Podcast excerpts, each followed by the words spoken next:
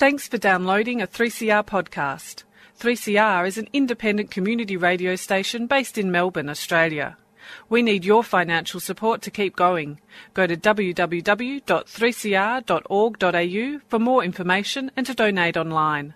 Now stay tuned for your 3CR podcast. Brainwaves. Hear the world differently. Bringing community mental health to you, raising awareness and challenging stigma. Tune in to 3CR Community Radio, Wednesdays at 5 pm. Melbourne's Drive Time radio program, featuring community organisations, powerful stories and information. Find us at brainwaves.org.au. Proudly sponsored by Wellways Australia. Hello and welcome to Brainwaves on 3CR 855 AM, 3CR Digital Radio, and 3cr.org.au. My name is Caitlin, and before we get started, I would like to begin by acknowledging and paying my respects to the Wurundjeri people of the Kulin Nation, the traditional custodians of the land on which I am coming to you from today. Land where we tell our stories, and land where stories have been told here by traditional owners for many years before us. I would like to pay my respects to their elders, past, present, and acknowledge all Aboriginal and Torres Strait Islanders today.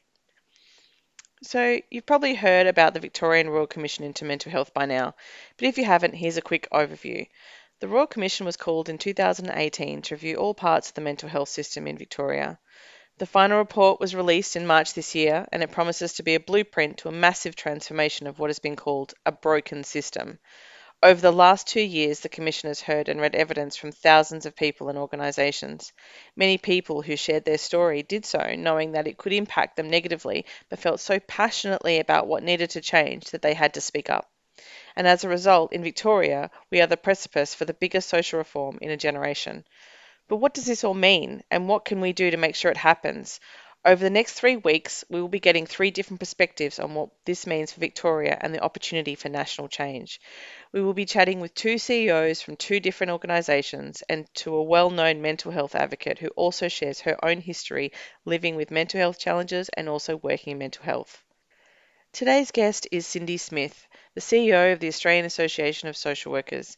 Cindy is a qualified social worker with more than 20 years' experience, a bachelor's in social work, a master's of health administration, a fellow of the Australian College of Health Management, and a graduate of the Australian Institute Company Directors. Cindy has led the AASW since 2017. Uh, thanks, Cindy, for coming on the show today to talk to us on brainwaves. It's lovely to have you. Thank you. Thank you. No, no worries. My pleasure. Wonderful. All right. Well, um, now you're here today to talk about the findings of the Victorian Royal Commission into mental health. Why do you think the Royal Commission was so important? Uh, well, thank you. Thank you again, Caitlin. Um, as social workers, we welcome the Royal Commission um, as a much needed review of our mental health system. It, it's long overdue. There's been um, attempts to reform the Victorian mental health system um, in the past. I previously worked in an organisation where I oversaw five mental health forms, reforms that um, went through the reforms in 2013 and 15, and this feels like a the next iteration on on on those um, attempts at reform. So, as the report shows, the Victorian mental health system is in urgent need of reform, um, and we commend the Victorian government for its commitment to reform and believe the Royal Commission provides a once in a lifetime opportunity um, to significantly improve the mental health system for all our Victorians. Mm, yes, um, our, I'll just say our members have highlighted the major issues of underfunding, yeah. um, of overburdened system, um, of increasingly focused on crisis and, and, and at the triage end, rather than supporting long-term continued support and well-being and integration into the community.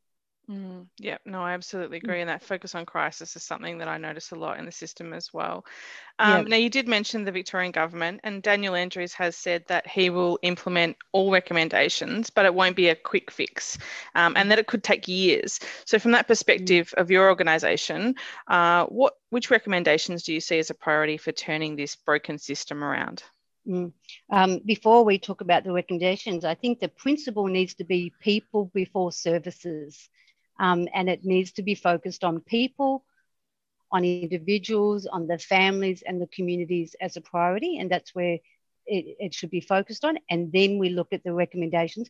And for us, it's also around um, focusing on prevention because you know we looked in the Royal Commission at the escalating numbers of people that are coming into um, you know feeling um, mental unwellness or mental illness.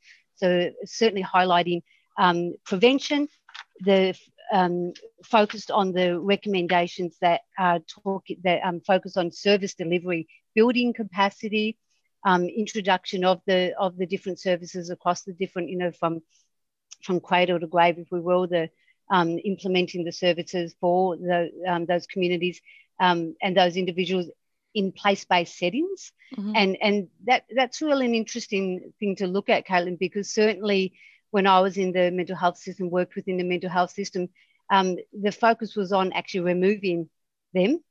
Um, and and um, I was involved in an amazing program um, that had been running for over 20 years. I can't remember exactly how long. I want to say it was close to 30, but it was definitely over 20. And it was a program that was um, lovingly known as Finchley.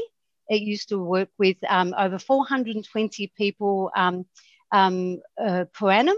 And that program had a drop in centre. It was a part of the choir of hard knocks. It um, was for people just they could come in for refuge if they wanted for no particular reason as a drop in. You know, they could um, stay as for long as for little as they liked and they could access, you know, supports there and just catch up with mates. But as part of the mental health reform that happened back in 2013 15, that program was closed. Mm. And that was just, it was just devastating. So for me to read the Royal Commission reports and to read that, that is one of the new recommendations. It's um, funny how we've gone back forwards oh, and backwards. Yeah. It's just heartbreaking. It's yeah. heartbreaking. And I was the general manager that unfortunately had that responsibility to close that program because we were oh. defunded and to see those people leave and the devastation that that caused um, it's just i don't know if it's you know if it if i feel good to read that we need those services back or if i feel saddened you know to think that, that we lost those services in the beginning and we never needed to go back there sure they there always could have been improvements mm. um, but you know to close them down and now we're sort of re- the recommendations are to set them up is, is disappointing it so yeah. some of the recommendations that you know we stand out as a priority, certainly the ones as I said about prevention, but you know certainly the immediate re- uh, reduction of the use of seclusion and restraints. That that's that's got to be up there in the top five. Um, the creating the the agency, the non-government agency with people with personal experience, you know that's that's going to be fantastic and it's very close how, to my heart that one yeah yeah let's see how that one develops so you know that one's certainly up in our in our top five um, throwing out the mental health act um, and preferably starting with a new one you know with sort of let's let's get that one up there but also creating new um, crisis facilities and safe spaces. So the recommendations i think that for us it's prioritizing as i said people over services. Um, and you know that's any that focus on that and then get those services out there that's where we'd like to see it start yeah no I, I, agree with with everything and interesting that you were talking about that program. Sounds like there's definitely a gap there where that could definitely fill. So yeah it's very disappointing to know that they've wasted all that time and money by undoing it and now having to you know see the cycle start again. Yes that's yeah. it. That's really yeah. disappointing. Yeah. So would you like to see other states and territories follow in our lead in victoria and adopt some of these reforms absolutely i mean you know mental health doesn't have a boundary or mental illness doesn't have boundaries does it and um, whilst again you know fantastic for victoria leading the way running a royal commission into mental health is just fantastic and um, but as the commission identified, you know, um, you know, we do need this across all states and territories. You know, um, where you live cannot be the determinant of the quality of service that, that you receive. And the Australian Association of Social Workers, a national organisation, so we do see these issues um, have, have, devastating effects um, for people and individuals and communities in other states and territories as well. So we would welcome, you know, a Commonwealth approach to this. Yeah, I agree absolutely. Mm. Um, I think you'll find probably a lot of organisations feel exactly the same way. Yes. Um, yeah. So, um, how do you get clinical and community services working together more collaboratively? Well, this is a, this is a question close to my heart, Caitlin. So I'm really I'm happy that you that you asked this because I I firmly believe that when there's state dollars involved, you get um, you have you have um, a greater ability to align KPIs. So, you know, um, as a CEO of an association, I have very um, detailed KPIs, and I'm sure um, other CEOs of health, community, clinical services do. So I think, you know, my opinion is that where there is funded, um, where there's funding by the state, you make sure that there's alignments of obligations on boards and CEOs to deliver um, together and remove competing priorities and ensure that they're shared priorities. So I think that's a structural a structural fix there. Yeah, absolutely. And social workers will be at the forefront of implementing some of the Commission's recommendations, which is really great for job opportunities. Do you have any concerns around workforce shortages of an already overstretched system? From, from our early data, we're seeing an increase in the number of students deciding to do social work um, in 2021. Um, and by most government data, it's projected that the professions continue to grow. I do know of some universities that um, have actually reached, um, they've had to put a cap on their numbers because they're completely full. Wow. Um, which is, is, just fantastic. Yeah. Um, so, but we do need um, greater regulation. So we would say regulation and registration for the profession of social work. So the, the profession is currently unregulated and, and we're, well, we're a self-regulated profession, but we're not registered. We, we don't have national registration. So for public safety, we believe that the, regist- the um, profession needs to be registered so that the public, when they're accessing a social worker or working with a social worker, they can be assured that that person has the right qualifications to be calling themselves a social worker. So currently we are in the South Australian Parliament. We've got legislation before the South Australian Parliament to register social workers in South Australia, but we'd like to see that across as a national um, model, similar to other allied health professions. Yeah, no, that's a definite, um, and definitely a good idea. I had no idea that there was no registration, so there you go. I've learned yeah, many today. people don't, and we're one of the um, we're one of the few English-speaking countries, would you believe, where social workers are not registered. They're Wow. registered in nearly every other single um, in every other English-speaking country, and the AASW and its members have been campaigning for social work registration for approximately 50 years. Wow. Okay. Well, let's hope that that's something that changes really soon. Yeah, Yeah, that's that's yeah, amazing. yeah. So um, the Pro- Productivity Commission report was made Mm. public at the end of last year. Can you tell our listeners a little bit about that, re- what that report was for, and also what the AASW's response was to this report? Yeah, so we welcome the release of the Productivity, um, Productivity Commission's report on social economic benefits of improving mental health that, that outlines a vision for a person-centered system. So the Productivity, Productivity Commission has undertaken a comprehensive review of all aspects of mental health, the service system, and product and produced a detailed report that shows the magnitude and complexity of the task ahead. The ASW, wel- the ASW welcomes the report's recognition of the damaging effects of socio-economic disadvantage, isolation, and discrimination on people's mental health. This is not new. We know that around the we know the importance of the social determinants of health on people's um, mental wellness, and um, we appreciate the report's direct and comprehensive nature that shows that the reforms we need are not just confined to mental health, um, but also need to incorporate need to be incorporated into the whole of our service system um, and reinforced through positive community attitudes. I was just going to say, um, in addition to that, the report the report documents documents the touch points that will make a difference to individuals, their families, and the carers. And that support, as we know, starts right from the outset for new parents. Um, wellbeing programs in schools, across employers and, and workforces, um, and, and certainly the responsibility in workplaces, as Mm. we can see being played out. Definitely, yeah. Mm. And it's interesting to see how a lot of these reports kind of all work together. They're all very relevant, you know, in the same space. Absolutely. And, Yeah. you know, um, certainly the Royal Commission into Mental Health is a more comprehensive review um, and recognising the reform needs to come not just in support of mental health, um, but it's a more detailed one. But certainly that, that work has been undertaken in the, Royal, in the Productivity Commission report as well. Absolutely. Yep. So, so yeah. So on that, do you think that the report is um, relevant to the findings of the Victorian Royal Commission into Mental Health, or can you elaborate a little bit more on that? Yes, it is. And it comes to the same conclusions um, that we cannot continue to be doing the same thing and expect a different outcome. Uh, the Royal Commission report, as I said, is more comprehensive, though um, in recognising that the reform needs to be to come in not just how we support mental health, but in how we also understand it. The current mental health system is crisis driven. We know that. Um, does not address uh, the full psychosocial needs of people living with mental illness. The ASW renews its call for greater focus on early intervention, prevention, recovery, community, human rights based approach, and to effectively support individuals, groups, and communities. There needs to be a fundamental shift, and social workers have been saying this for a long time, certainly, and, and others as well a fundamental shift away from a highly individualized medical model of mental health towards a recovery orientated, self directed, person centered approach, which is trauma informed and provides a continuum of supports across the life cycle when and where people need it.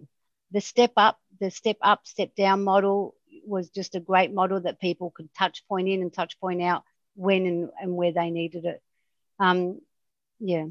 Yeah, no, I, I agree. No, I think you know you've highlighted a, something that I've kind of noticed while you know reading through these reports and just in my own experiences through the work that I do, is there seems to be a gap within the services where we are very so service focused, but there's that interim gap where it's sort of like, well, they're not quite, you know, um, applicable to certain services, but they're not, you know, not NDIS, not this, not that, not ready to go to hospital. Where's that in between, so that they don't end up in a crisis or they don't end up necessarily needing those services. So having something sort of in between that would be really good. That's right. And and a service that is focused, Caitlin, you know, at at ev- for everyone. It's it, it's something because certainly what I've seen in the past, the services, unless you have private mental health, um, private um, health insurance, where you can get a very privatized model of support, which is you know does um, offer you a lot of flexibility and benefits. For the average person, that that's just not a possibility. So hmm. you know we need to have a service system that that supports people where where they are and when they need help and the type of help that they need for their situation. Mm. We we've had a one size one size fits all. That's right. It's um, a, it's a, it's one size fits a service rather than one size fits an individual. Yes, it's yeah. one size, and hence what I said earlier. Yeah. You know, for me, it's around um, because certainly my experience in the past, it was the dominant services that that had the loudest voice. That's right. And they're often the ones indicating the type of service that, that gets delivered. So yeah, that really does need to change. Yep. Um, so um, you know, the past year we've had COVID 19 and it has had a large impact on mental health over the, the past 12 months. Mm. We have also seen a really large increase in the numbers of programs and extra support for, for available for people during that time, which is great. Mm. But what are some important steps that you think that we need to take right now? Okay, so we, we have prepared a, a pre-budget submission um, and we identified that we think that government needs to immediately invest in the following. One is the, the fund the rollout of the MBS review mental health items, such as increasing the number of sessions under Better Access program. We, our belief is it should be up to 40 sessions per calendar year. Certainly that's not what everyone needs, but it's certainly some uh, service and um, service provision that some people need. So, you know, to have that flexibility to again to meet that greater need, um, we think it's really important. Acknowledge contributing factors of mental health, such as the lack of affordable housing, the inadequate income support. We know again that the um, social determinants of health around secure housing, safe housing, adequate resources, um, you know, investing in safe and um, supportive communities. Um, we know that these these factors have a positive can have a positive effect on people's well-being, and, and they're a very important part of the structure. Um, develop a schools well-being team. You know, we know the pressures on schools. We know the pressures of young people. We know the increase in suicide ideation on young people. So certainly, our belief is that there should be uh, social workers embedded more fully within a school and, and we're saying a minimum of, of, a social worker per 500 students. You know, we need that, that, that support. There needs to be a visible, there needs to be visible um, uh, practitioners or social workers within the school systems that young people know that they're there, they can find them, they can access them, they can reach out to them when they need. And also a greater investment in evidence-based early interventions. Um, we like we like evidence-based work Mm. Um, and, and we believe that there should be a greater investment in evidence based work um, for mental health. Mm. Yeah, no, they're all really great. And I agree with a lot, especially talking about housing. You know, I feel like housing's another one that's crisis focused. You know, it's like, we'll, we'll give you the housing when we get to the point where there's no other option for you. It's like, you know, whereas you could help someone before they get to that point, you know, you're going to take the burden off a whole other range of services and help that individual, which is the most important thing. So, absolutely. Yeah. And, and the evidence is there, isn't it? And it's been there for years around, you know, the benefit of safe, secure housing for individuals. And then you know, if they have a safe place that they can launch off and retreat to, you know, they're, they're always going to do better than if that housing is insecure or it's right. unsafe. Um, it's um, a basic human need. I mean, it should be applicable to everyone, you would think. So, you, yes. yes, absolutely. And certainly in my time um, as a social worker, when I was when I was first graduated as a social worker, I was a housing worker out in the north.